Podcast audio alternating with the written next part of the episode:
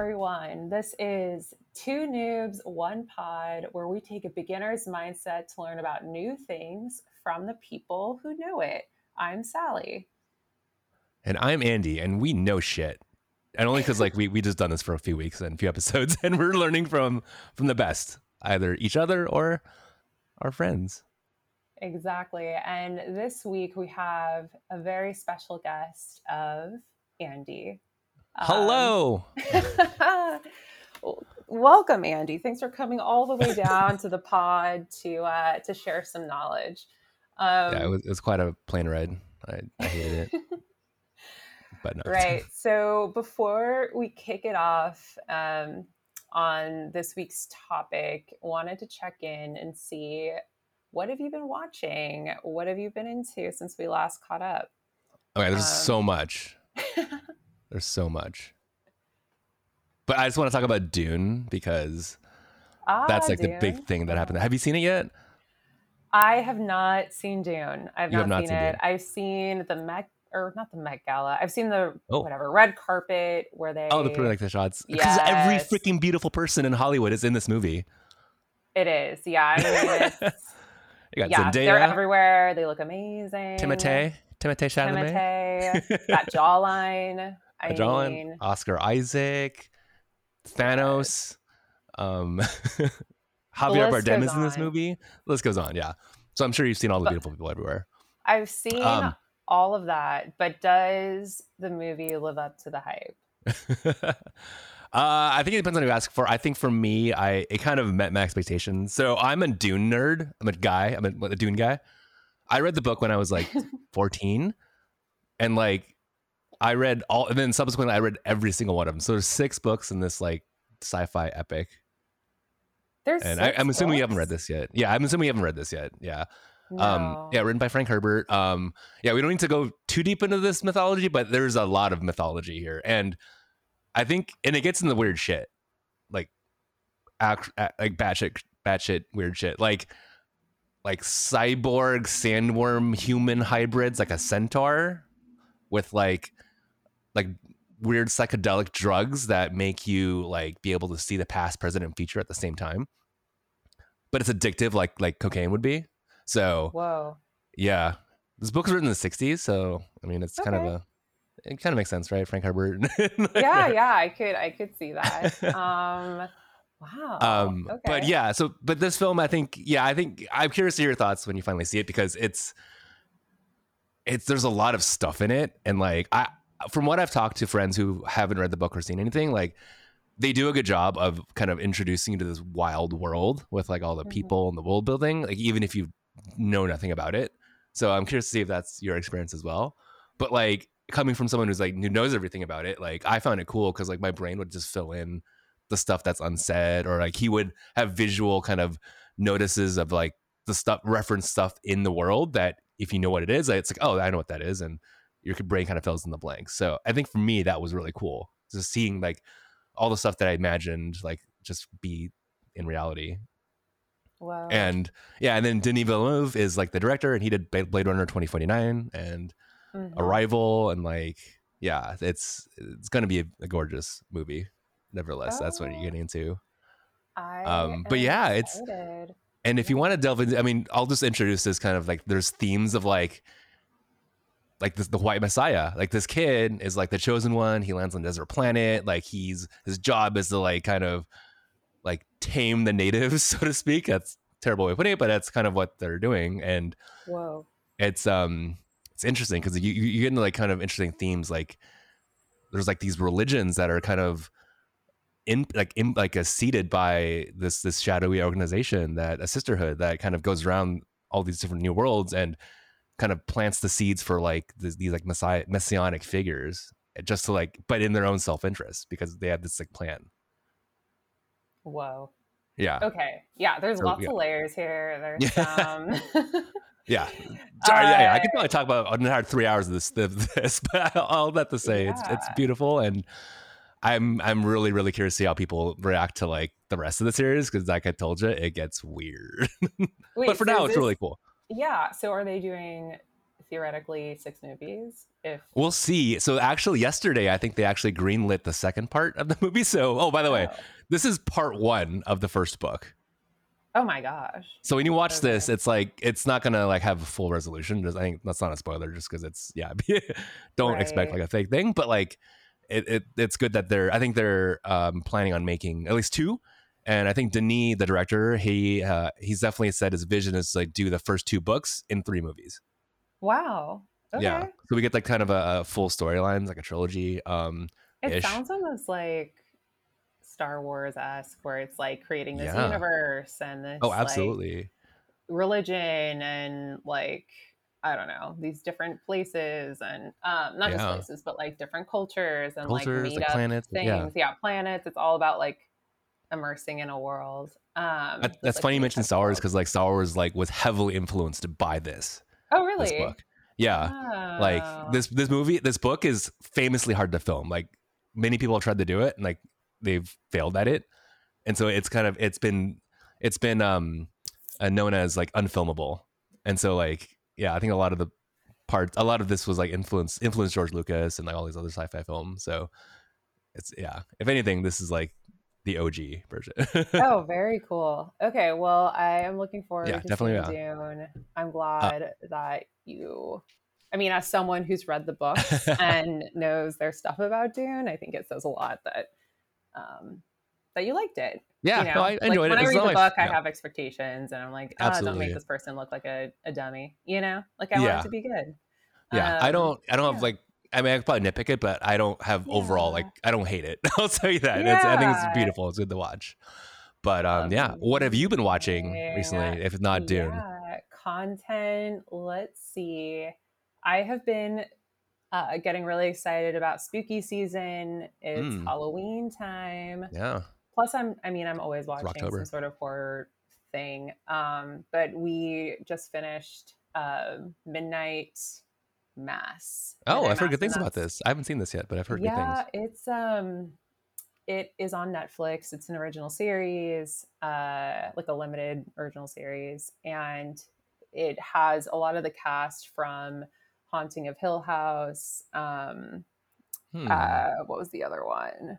Oh, Bly Manor. It's like it's the similar cast and director, and so you might see some familiar faces, but yeah, I don't know. I was kind of not loving the trailers, but it gets it's takes place in like the upper like East Coast, Northeast, and it's this like sleepy fisherman town, and it's like about spirit, like not spirituality, about the church, but like church. Particularly the Catholic church. There's like one church in town, and their priest goes like missing, and then he comes back, and then weird shit happens, and it's not like, it's more suspenseful than horror, like scary, but it has a lot of like commentary on the church and what is God, what is not God, like who it gets very like what happens when we die, and the ending I was like a little murp about, but it was kind of slow too, but I loved it. I don't know. Okay. I really liked it. Slow burn, but it's not quite as like horror slashy, but it's just like kind of thrilling, suspenseful, and kind of gets into deeper themes. Right. That sounds cool. Exactly. I'm into that. Sounds like Dune. Yeah, I know. Yeah, I guess going into the winter, everyone's getting spiritual, religious. Yeah, make peace with whatever you're into. Like your stuff before winter. Yeah. Sure. Yeah. I don't know. It gets cold, and then you want to be in. It does. It's like, what does this all mean?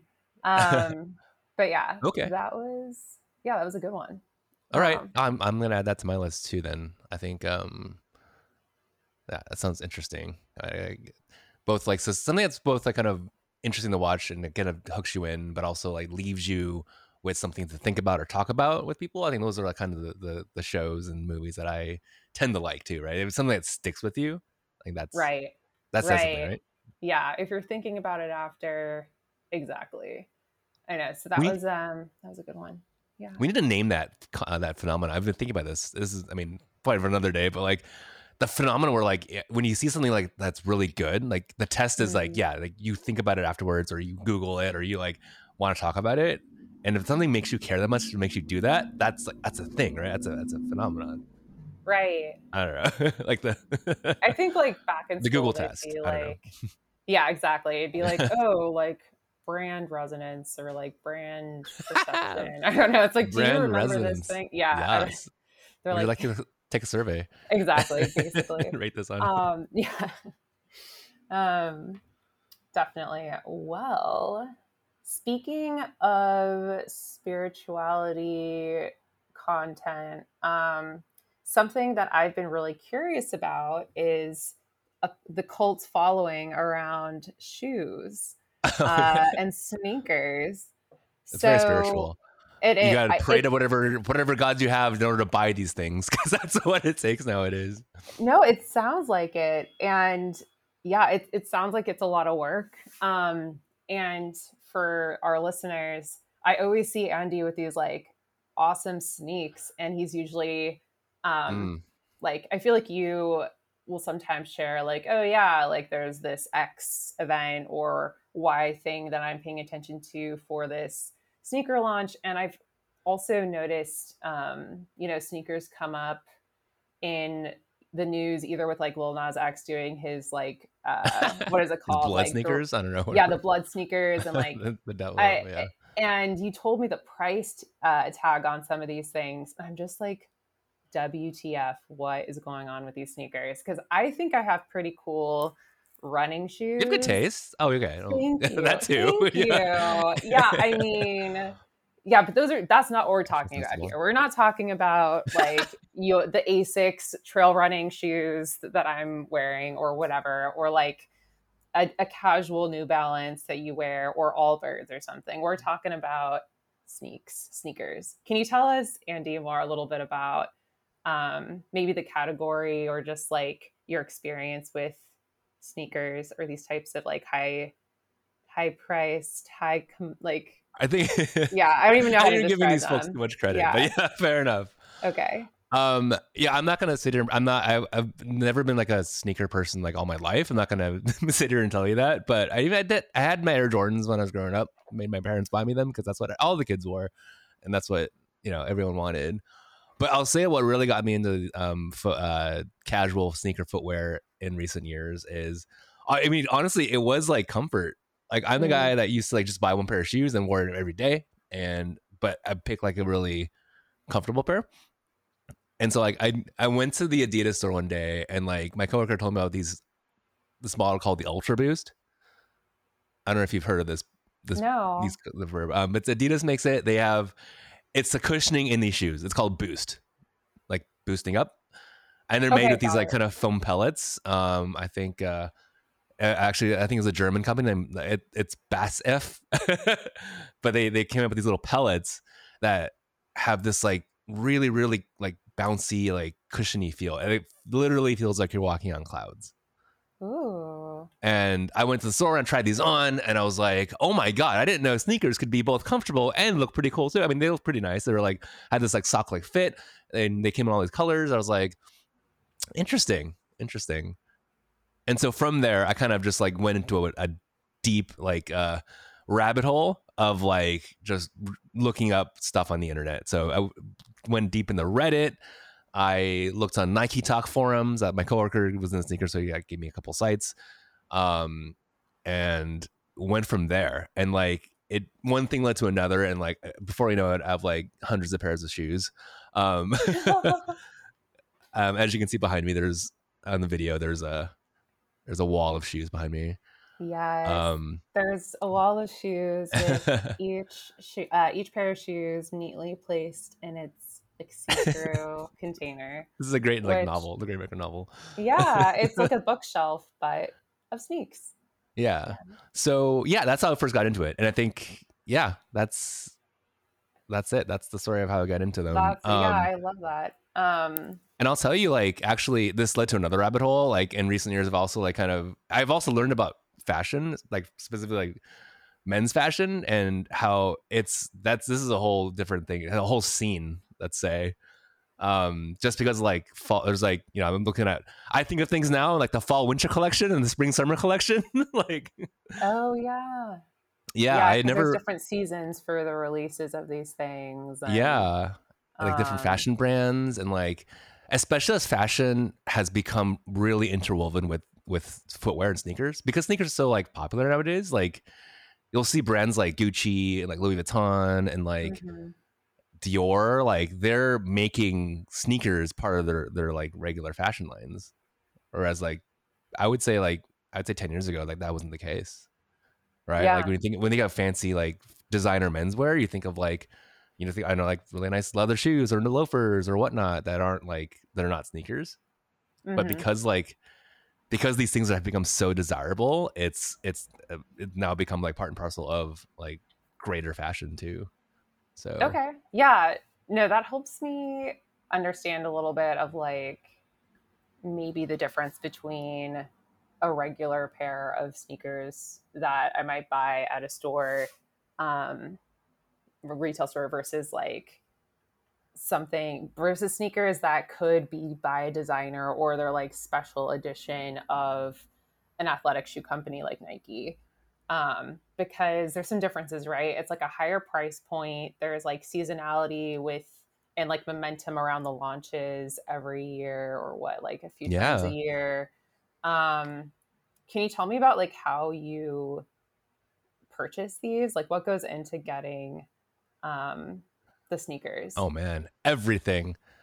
So many things, but no, that's actually that's a really good question. I'm going to actually kind of delve a little deeper into what you just talked about, and like the seasonal releases for these things, because, okay, so a lot of the most like sought after sneakers are super limited edition, right? And they usually tend to be collaborations with designers, or like fashion designers and or celebrities or whatever kind of influencer that lead them to be more desirable. And you're right, they are like priced a little more, but they're honestly like the retail price for these is like, let's say $10 to $20 more.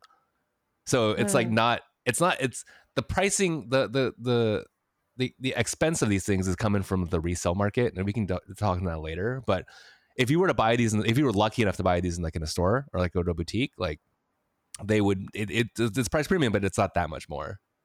Oh, really? Yeah. That's like $20 more, I'd say. For like the Air Jordans in the back right there, I see like there's the white ones. Yeah. Those are off-white Air Jordans I'm pointing at. Sure. And I think they would be like $20 more than that if you were to buy a normal Jordan. Those are the Jordan 5 up there. It's an off-white Jordan 5, and it would be $20 more than a normal Jordan 5 at the Nike store. How much is a normal Jordan 5? Just I think it's probably like I would say $220. So those are $245 or $250. Okay. Yeah, and if you were that is a lot, but it's not like thousands or something. It's like it's like retail prices. Yeah. Okay. And then the reason I kind of brought fashion earlier is that a lot of these shoes are like introduced on like the runway, right? Like Paris Fashion Week. They'll have like undercover or like, I don't know, these fashion brands that if they end up collaborating with Nike on the season, like they'll have the models wear those shoes down the runway. And so like they're kind of like timed with the fashion releases too, as they become more intertwined. Very so that's like that's the intersection there. Oh yeah. Okay. Yeah. And yeah. Okay. So to buy these things is a whole rigmarole. I would say one of the most frustrating things for me, and for like, I think as knowing like people who want to buy just cool kicks to wear, like with their outfits, like you can't buy the cool stuff like in a store usually. Okay. Like you can't just walk into a Foot Locker and buy a pair of Air Jordans nowadays, actually, or even, definitely not like the collaboration ones or like the limited edition ones. So what Nike does, I'm gonna use Nike as an example. I think Adidas does something similar. New Balance started to do something similar too. All these brands is that they will only sell these limited edition sneakers at like high end fashion boutiques. So boutiques. Okay. Yeah, like small shops like that. Wow. Yeah, not like these big chains. Okay. So like I mentioned menswear earlier, and like as a result of like all this research I've done, like I can tell you where the best menswear stores are in the country and in Canada. Like, oh wow.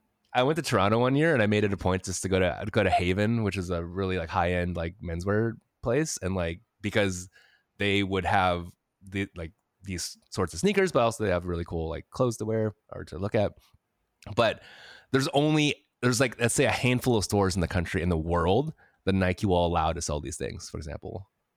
Oh. They call this tier zero boutiques, tier zero shops. That's a very inside baseball term, but that just means that these stores have such a good relationship with Nike that like they're like basically the only people who are allowed to sell these things.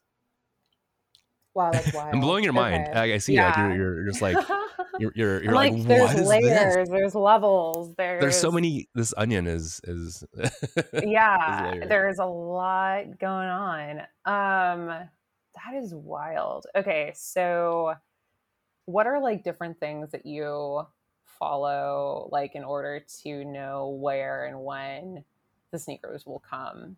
Like, yeah. So before, like when I started this, like, I mean, again, I'm not trying to be like the crazy sneaker person, but I started like 2017, 3 years ago. Yeah. And like back then, if you actually knew, knowing the shops in the first place was actually a big barrier, right? Cause like, if I didn't tell you that, you probably wouldn't have known where to buy these to begin with. Right. But like I basically found out through my internet deep dive research that basically a listing of all the stores that would stock these, and like you kind of just know about, okay, like I go to Bodega in Boston, or I'd go to Exhibition in Ohio. Like these are like and all these shops have like some online component too. But at first, like knowing where to go to would be the first for half the battle. Wow. But a lot of these places now, and especially in recent years, it used to be like you could go on the website at 7. Oh, let's say it's sneaker launches at, and so sneaker launches are done usually in the morning at 7 a.m. Let's say, and you go online and you would just like try to buy them like you'd buy concert tickets or something at like a drop. Okay. So you get there and then you kind of like try to go to the checkout.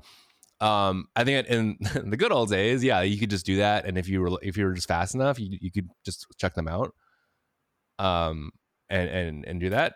But I think as the years have gone by, and the biggest thing now is that people realize they can make money off of these, right? Like even if you have no desire to wear them, or you don't even care about the stories. I think the coolest thing about the sneakers is the stories that are on them, in terms of like where they came from, who's the designer. Why does it look this way? What are the details on it? Like, why is there leather here? Why is this different color? All those like elements that go into the shoe are not like, even if you don't care about that, you just know that they're worth more money than they're selling for.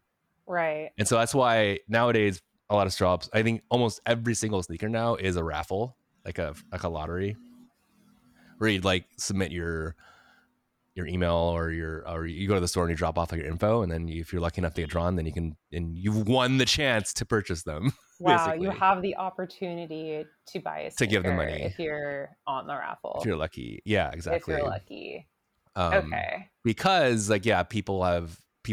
It starts off with okay, I'm gonna get all my family, like my mom or like my sister, to like enter the raffle with me, and if they win it, they give me the shoe. It's progressed from like that to now people are just literally coding software that will just submit thousands of entries. If it's an email, right? They'll like submit, they call raffle bots, or they're called bots. They would just automate, just pretending like you have all these entries. Got it. So what is happening is, yeah, we're having third parties seeing an opportunity here to mark up some of these and resell them. So they are creating bots to be a part of the drops. They buy the shoes. Yep. And then where do they resell them? Are there like, so there's like companies or resellers that you know do this, or is it like Facebook Marketplace or yeah. No, like so there's different ways of doing it. Like I think the most work and like the best return obviously is if you have time to go on like Facebook groups or find direct buyers locally, then you just meet them up like you're going on Craigslist or something. Yeah. And you can just sell for cash, and that way you don't have to worry about fees or whatnot. But then that requires you to do that. So that's a lot of that's a lot of effort, but yeah, it can be profitable. There's also marketplace apps. You can do, there's always eBay, right? Good old eBay. That's an easy one. There's a couple like sneaker specific kind of apps and like marketplaces now, like StockX or like that's one of the companies, and another one's called GOAT, like greatest of all time, GOAT. Those are probably the two biggest ones for sneakers specifically. And yeah, you go on there and you just list them, and I found that those like to be the most painless as a seller, because you don't have to worry about dealing with actual people. You just, if someone buys it, the company will send you a prepaid like UPS sticker or whatever, and then you just kind of just box it up and ship it off to the you just drop it off at the UPS store, which is super easy. The downside is like they take a bigger cut, so like, you know, they take 10%, I think 9 to 10%, depending on what you do. But yeah, so there's all these different like. There's like this cottage industry. I guess cottage industry wouldn't be a good term, since it's kind of more substantial than nowadays. But it's still like something's propped up in like this middleman area between selling. Yeah, like they're capturing that kind of value of a limited shoe with the demand of it. It's obviously, supply is not meeting demand, so so it's driving up the prices of the shoes to be quite more than whatever the $20 or something we're talking about. Yeah, $240, because they can be like thousands of dollars, right? Absolutely, yeah. Like the shoes I just referred to earlier, those Jordan 5s, like they would cost $250 for me. I actually lucked out on a lottery. I got those from a store, but like they'd be going for $800, like if I was sold it on StockX right now. Wow. So that like that delta of a few hundred dollars, that's like the value there. That's being captured. Interesting. Yeah, so it sounds like some people are doing this for the love of the shoe, you know, like shoe purists, they love the shoe, they love the, you know, the design, the features, like all of that. And then there are some players here that are trying to make the monies. Yep. And then there's probably like a mix of both. Or who else would you say, I guess? Yeah, I would say like honestly, if this is something you're into nowadays, like I'd say myself, like you kind of have to do both. Like I can't, like if I only buy shoes that that's my rules. I only buy something that I would wear. So I only like go after stuff that I would personally wear. I think that's cool, and I would honestly like look at it more like what is not in my wardrobe yet, right? Like what colors, what like things I want. But I'm only buying these like I like how they look. I just want to have something that fit my fits. Totally. So I can get those fit pics off on Instagram and get those triple-digit likes that everyone wants. Little tappy tap. That's all we want in life. Of course. So yeah, I only buy things that I want. But you can't, it's because it's so hard and annoying to buy shoes now, because you have to end all these raffles. You have to do all this research on like where to enter. That it's like you can't, if you want something and you know exactly when it's coming out and you know exactly what store to go to, like. You won't have a good chance of getting them. It's like you have to win the lottery to buy one, literally. Wow. And so like what it's become in the last year or so, and which is why this has been a really shitty hobby, and I'm kind of not into it as much anymore, is that you have to like enter every raffle, because like you have to like, you know, figure out which ones, whatever ones you hit, it's like your luck for the year or whatever, and then you can like sell them or trade them to get the ones you want. So in essence, like this has kind of made everyone a reseller, because even if you want, even for the love of the game, like you still, it's like it's a rat race to like, to figure out or to like just get the funds to buy them. Cause like, you know, obviously very few people can afford $800 to $1,000 shoes like every time they want one. So you kind of have to see what you get, and you can trade them for the ones you want if you don't get them. And that sucks, because that's kind of a basically, is a never-ending cycle, vicious cycle. It just makes these even harder to get and more expensive and more annoying and whatnot.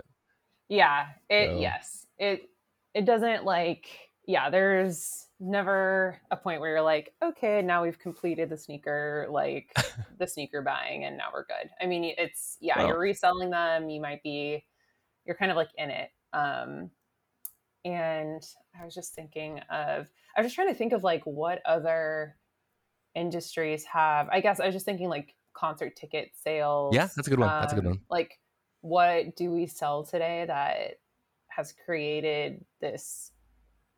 I don't know. I'm sure there's like a million examples, like, but it has driven up the cost of something that is like so basic quote unquote. They're not basic, the Peloton, but like there's a, you know that thing where it's like that over the pandemic there was like this Facebook group of moms and like kind of Peloton fans basically that, you know, so I don't know if you know this, but like I've heard that if you are a Peloton member, right, and you like do 100 rides, whatever, you get the opportunity to buy like a Peloton t-shirt. Like, hey, like I did 500, 100 rides, or like their merch basically. Yeah. And like people were hoarding all this Peloton merch because there's a limited quantity of it.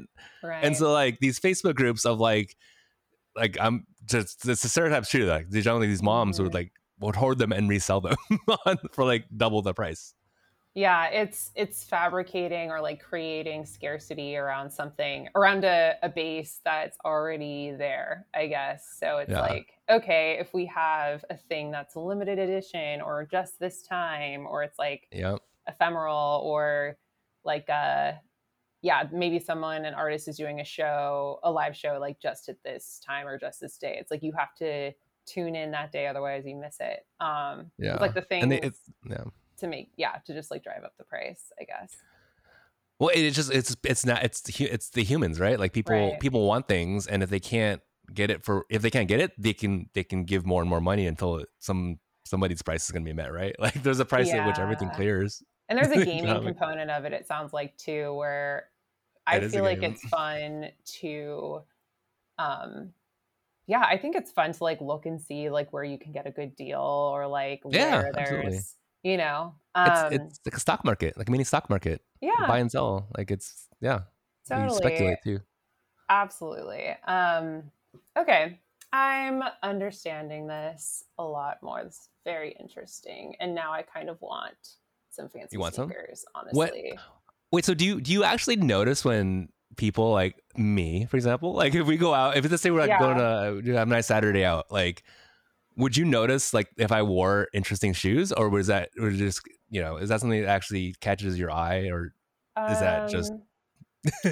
That's a really good question. No? Interesting. I think by your hesitation, I think that means like no. I know, it's funny because like that's fine. That's totally a valid answer. Like I guess like I think you notice things about other people that you notice about yourself. Mm. You know, and I don't have nice sneakers, or if maybe if I bought some nice sneakers recently, I'd be like, oh yeah, I really like how he is wearing the black ones with red or whatever, like I wouldn't have considered that one, that's really cool actually, or so yeah, I like kind of do, and you have some really fun colorful ones or unique looking ones where I'm just like, oh my god, that's dope, but but I don't know, but I like didn't know the work that went into getting them too. That's fine. I think that's totally cool. I think at the end of the day, I think all these sneakerheads are like, it's like the most important thing to them is like how they, you know, they spent hundreds of dollars to buy the shoe, or like went to like 70,000 raffles to get these. But at the end of the day, it's like you wear them out and like most people have no idea like that. And I think that's totally cool. I mean, in terms of like, I personally don't expect other people to like notice it. It's like you're kind of fishing for compliments, and like not like that for me, but like it's just funny how like we put so much effort into this, and I think, you know, it's more of like a if you know kind of thing, which is both really pretentious and also like humbling at the same time, which is good. I think some more people should be aware of that. So. Can you tell me about the sneakers that lace themselves? What? Oh, yeah. So Nike developed these. Oh, so we've all seen Back to the Future. Yes. It too, right? Okay, so Back to the Future 2 was the one in the future, right? With Marty in the future. And he had these like Nike shoes that would, when he put his feet in, the laces would auto tighten around his shoes. And I remember I saw a movie like what, I don't know when came out like 20 years ago, whenever, but like I was like, oh my god, that's the coolest thing. That's what living in the future is like. So Nike actually made these shoes a reality a few years ago. Originally, I think they were called, the ones that Marty had were called the Mags, MAG.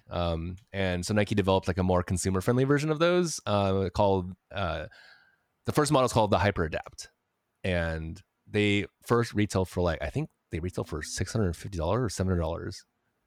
Whoa. It was designed by Tinker Hatfield, who designed the, you know, Michael Jordan's shoes back in the day.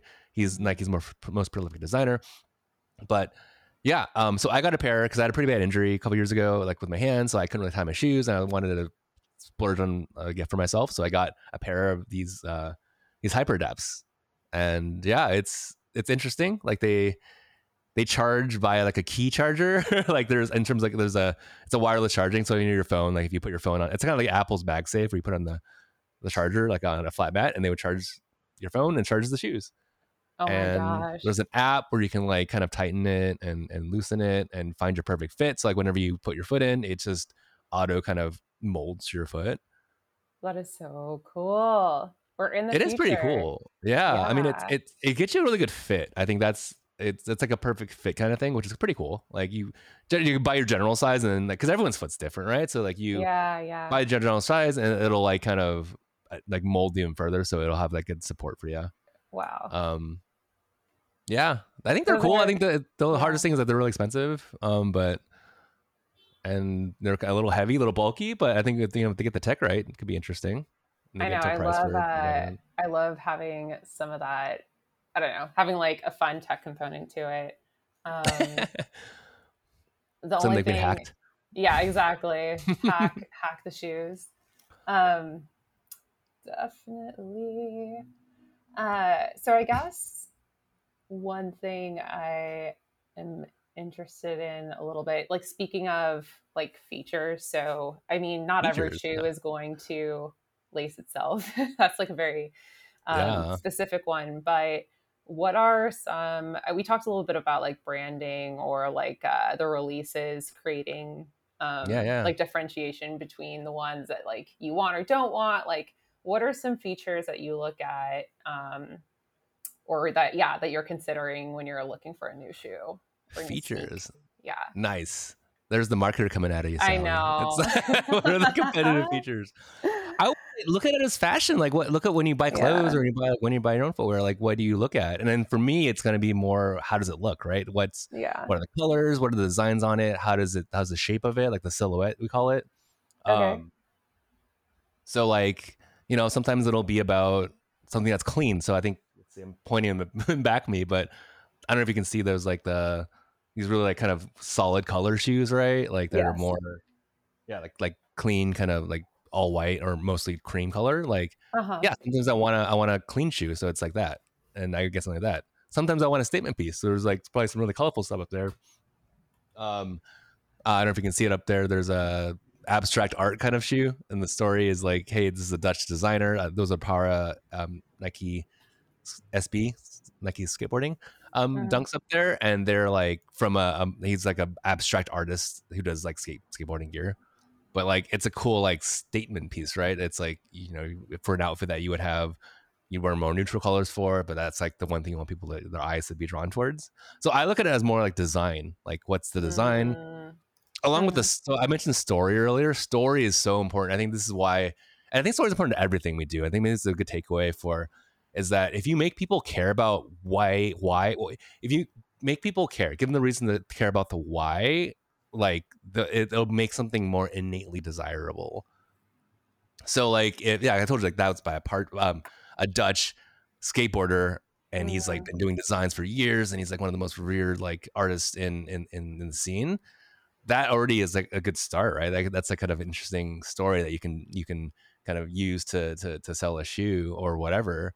You know, the shoes up there, those Air Jordans, that was inspired by Michael Jordan's. In 1985, he famously wanted to wear those colors, but the NBA had this weird rule where like you couldn't wear colors on your foot on your shoes that were not the team colors, and like the colors on those shoes are like black. Michael Jordan played with the Bulls. They're blue and they're red and white, but these are like red and black, and there's no black in the uniform, and there's like this weird rule. And so he famously wore these shoes that were banned. And the colorway is called banned because like they're banned, and I think got fined or whatever. I think it's like during an All-Star game that just happened. So whatever, but like, yeah, that's, I have your attention, right? That's like an interesting story to tell. And it doesn't hurt that the shoes look really nice. I mean, they're cool. They're clean, right? They're, they got good colors, but like, I think it's, when I look at something I want to get, it's like that combination of how does it look, cool design, and like the story behind it. If it has one or the other, I consider it. If it has both, and that makes something really desirable. Like, it's like, oh, like this is a famous, this is like an iconic design from like 20 years ago that, you know, it's from a iconic Japanese designer, like, you know, for example, like, man, I could talk about this for days, but like, yeah, just there's so many different stories you could tell, right, with these things. And it's, I think that's the really cool part of it. I think that's something that we can all like, I don't know, find some element that you can take away with, like, just right. to get people to care. Because at the end of the day, we're all like, hey, we love stories, right? That's why we watch stuff. That's why we do stuff. It's for the gram, for the stories, for the gram, for the memories and the stories. Yeah, no, I think we can all relate to wanting to have a piece of a story or a piece of history or something that, like, that's almost like a unique piece of art, kind of like, yeah. Makes, I don't know. We're all like, you know, unique little snowflakes. Exactly. And we like to have things that kind of help us like express ourselves or like exactly.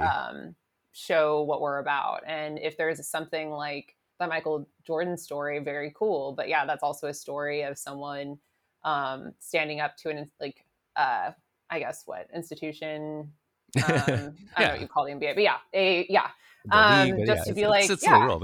exactly. And doing his own thing and being him. And it's like, yep, yeah, exactly. I want to shoot like that. I want to like, I want to stand out. I want to like do my thing. I want to be a badass. Yeah. And, yeah, I guess like everyone has their sneakers. It's just, what is your sneaker? Wow. That's a good tagline. Shit. We should start our own collab. Let's do this. Sally X, Andy X. What's your sneaker? My sneaker is freaking plants. Like, if you ask me, yeah, if someone's like, you're plant lady now, poison lady? I'm such a plant lady now. If they're like, oh, look at this blah, blah, blah plant in my place, I'm like, oh, this is from South America. It grows blah, blah, blah. Oh, like, snap. Yeah, and it doesn't have as compelling stories because at the end of the day, they're just plants. But yeah, it is like kind of fun to, yeah, it's fun to like know where they're from, with, you know, how rare they are, where they're from, yeah, like what they do, yeah, exactly, like where they're from, what's their story, or like how you found it, because that's always a thing too. Exactly. It's like, oh my gosh, I found this in the most random place and. Wherever, like outside South of America. Oakland, or yeah, exactly. I flew all the way from South. Yeah, I have two pairs of shoes for you. I got these Nike Dunks that are they're called community. They're themed after community gardening. Really? Yeah. So on the like floral, I'll get them for you. Like, well, they're in my room somewhere, but cool. They're like this floral print on them, and the inspiration behind them was that like the sense of community, but from community gardens that people go to meet each other and kind of. Exchange plant stories. I don't know. Yeah. They do community gardens. Like, yeah. That's definitely my vibe. I need, This is a shoe for everybody. Sneakers. Yeah. This is a story shoe for everybody. Yeah. This is a story shoe for everyone. Yeah. Oh, there's also, I think I was looking at my release list. There's Air Jordan 3s that are coming out. They're the chlorophyll colorway. It's, as we know, is plant coloring, I guess. It's green. So it's like a plant colorway. Yeah. Okay. All right. Sure. Dude, there's a rabbit hole. I don't know. I know, you think you'll start looking at some fancy footwear? I think I am now. I mean, I love the idea of having comfortable sneakers for all times, because wearing, I mean, I don't wear heels anymore, but like wearing like, I know, just post pandemic, really. Yeah, just do not. But can't. But yeah, like going to a show or going out, I would love to have like comfortable sneakers. And if they're fashionable, then even better. I actually divide my purchases in like comfortable and or fashionable. It's hard to get both actually now. Like a lot of these Nike shoes are not that comfortable, but they look pretty dope. Oh. Whereas like, but like if I can ever find a good Ultra Boost or like something with Boost on it, like, so a lot of Kanye, the Yeezys are made with that foam I was telling you about in the beginning, that Boost foam. Really? And that makes them super comfortable. And that's why like, I would honestly wear a lot of Yeezys because they're so comfortable to wear. They feel like they're walking on clouds. Oh my gosh! Okay. But yeah, if you can find that whole like combination of both, that's like the holy grail rather. So like that's always fun when you can find something like that. It's not easy to find comfortable and stylish things. Just saying. Yeah, in general, comfort means it's like they invested some time and money in it. And then fashion means it's quick. And quick? Really? Yeah, not quick, but yeah, it's like a little less, there's a shorter time or shorter life on different trends. And so it's harder to get like the, it's hard to get like the nice comfort features with also things that are going to be like discontinued in a year or a month, maybe. I don't know. Yeah. But then the great circle of fashion life is like what was in like 20 years ago will be in 20 years later, right? Like how the 90s are in now, or like dad shoes or Asics and New Balances are in now. Whereas like 10 years ago, like when we were younger, they probably would not have been. Like, you know, something that never came back that I'm pretty upset about is Beanie Babies. Oh, that never did come back. You're right. Yeah. Yeah. Held on to those. Was waiting for the moment. They had their little tags. Pay for your college with them. Tuition. No. They never came back. I don't know if those are coming back. I think we might need to get like Travis Scott on them, and then he can make them cool again. Oh, that would be amazing. I'm trying to think of who the biggest hype person is. I think it's probably Travis. So Travis Scott's like literally the most hype sneaker guy now. Like everything that has a Travis Scott like collab on it is instantly going for like thousands of dollars. What? Yeah. Whoa. It's for some reason. Yeah. Everyone loves the Travis Scott, but like, but yeah, that's like, and that's like where we are today with the sneaker debate is like the difference between like sneaker heads and sneaker culture. Sneaker culture is more what we were just talking about, right? Like, hey, making it your own, expressing yourself, having, you know, good story and kind of like, you know, have that just human like kind of connection. Whereas being a sneakerhead is more about literally like Beanie Baby collecting for the future, right? Like you're buying them as an investment. You're buying and selling them only because like it's something to buy and sell. And I think one is kind of, I'm not going to say poisoning might be like a too big of a word, but yeah, it's like, it's making it not fun for a lot of people.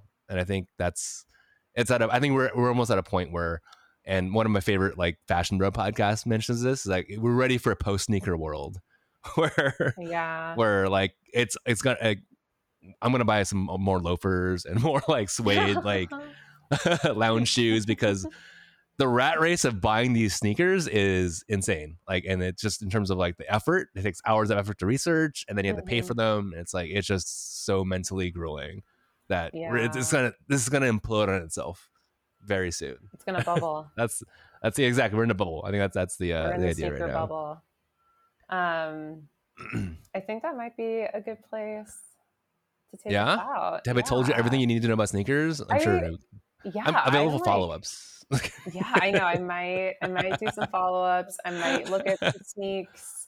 I might look at some different things that are coming out. But yeah, I think it'd be really fun to have like a nice pair of sneakers. So yeah, I mean, is there a particular outfit you want to like dress for or like kind of vibe? We can do this like a style consultation, and we can just like, okay. Yeah. I'm thinking like.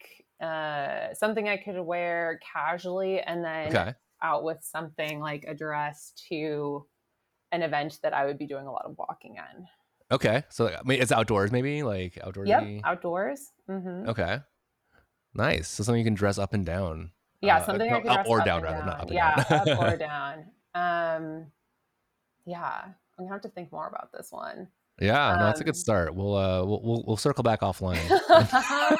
We will circle back, and hopefully they're not thousands of dollars. I'm sure whatever I pick usually is like crazy expensive, and it's like, oh, you wanted that taste. One? I'm like, oh shoot, yeah that's right, because I have good taste. Absolutely, yeah, you have a good eye for those things. So it's a very validating thing, I would say. Oh, thank you. I have the same problem. So yeah. It's a curse. Having that's a curse, exactly. Taste. Yeah, it's just so hard having taste this great. I know. God, with great power comes great responsibility. Someone told me that once. Like, great responsibility to buy shit. Yeah. Exactly. And all the monies. Oh man. Yeah. Well, thank you for giving us all of your knowledge on the sneakers. Yeah. I am not the noob in this one, but you were, and you told me. I'm going to send a survey out later, and you can tell me how. Yeah. I feel like I really am. But yeah. No, happy to not be the noob for once and impart some knowledge. And thanks for having a novice mindset about this, because I feel like this has become like a dude's hobby. Just, I don't know. Maybe it's just because everyone I interact with this who's in the sneakers is like a dude, but like it just feels very like insular, like bubbly, like within its own bubble. So I think I welcome the opportunity to espouse knowledge on someone who's willing to learn. So I think that's. Yes. Drop all the sneaker knowledge. I think it's fascinating how it's become like, I don't know, how it's become this market thing. Yeah, this like market and like the stories behind it and the effort. And I've seen the lines of people around waiting, and I'm just like, what is up with this? So I feel like I understand it a little bit more. And really at the end of the day, it's just having a piece of a story, having, something that you're excited about, something that you can talk to your friends about. It's a community. It sounds like a community thing to do with your friends. If you know, you know. If you know, you know. Yeah. Well, I love that. Well, thanks everybody for joining the pod today. Again, this was Two Noobs, One Pod. Make sure to like, comment, subscribe. Like, comment, subscribe. Subscribe if you like us. If you have and you feedback, like us, even if you don't like us, subscribe. I think. Yeah, just subscribe. Either way. I mean, way. We'd appreciate that. And yeah, if you do have feedback, positive or negative, please let us know. We have our handles. Andy, where can people reach you? You can find me at Renowned on Twitter or Instagram. Great.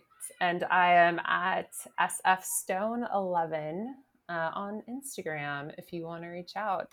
And give us some constructive criticism. We probably won't take it, but we'll be happy to take it from you. And Andy is really excited to take your constructive feedback.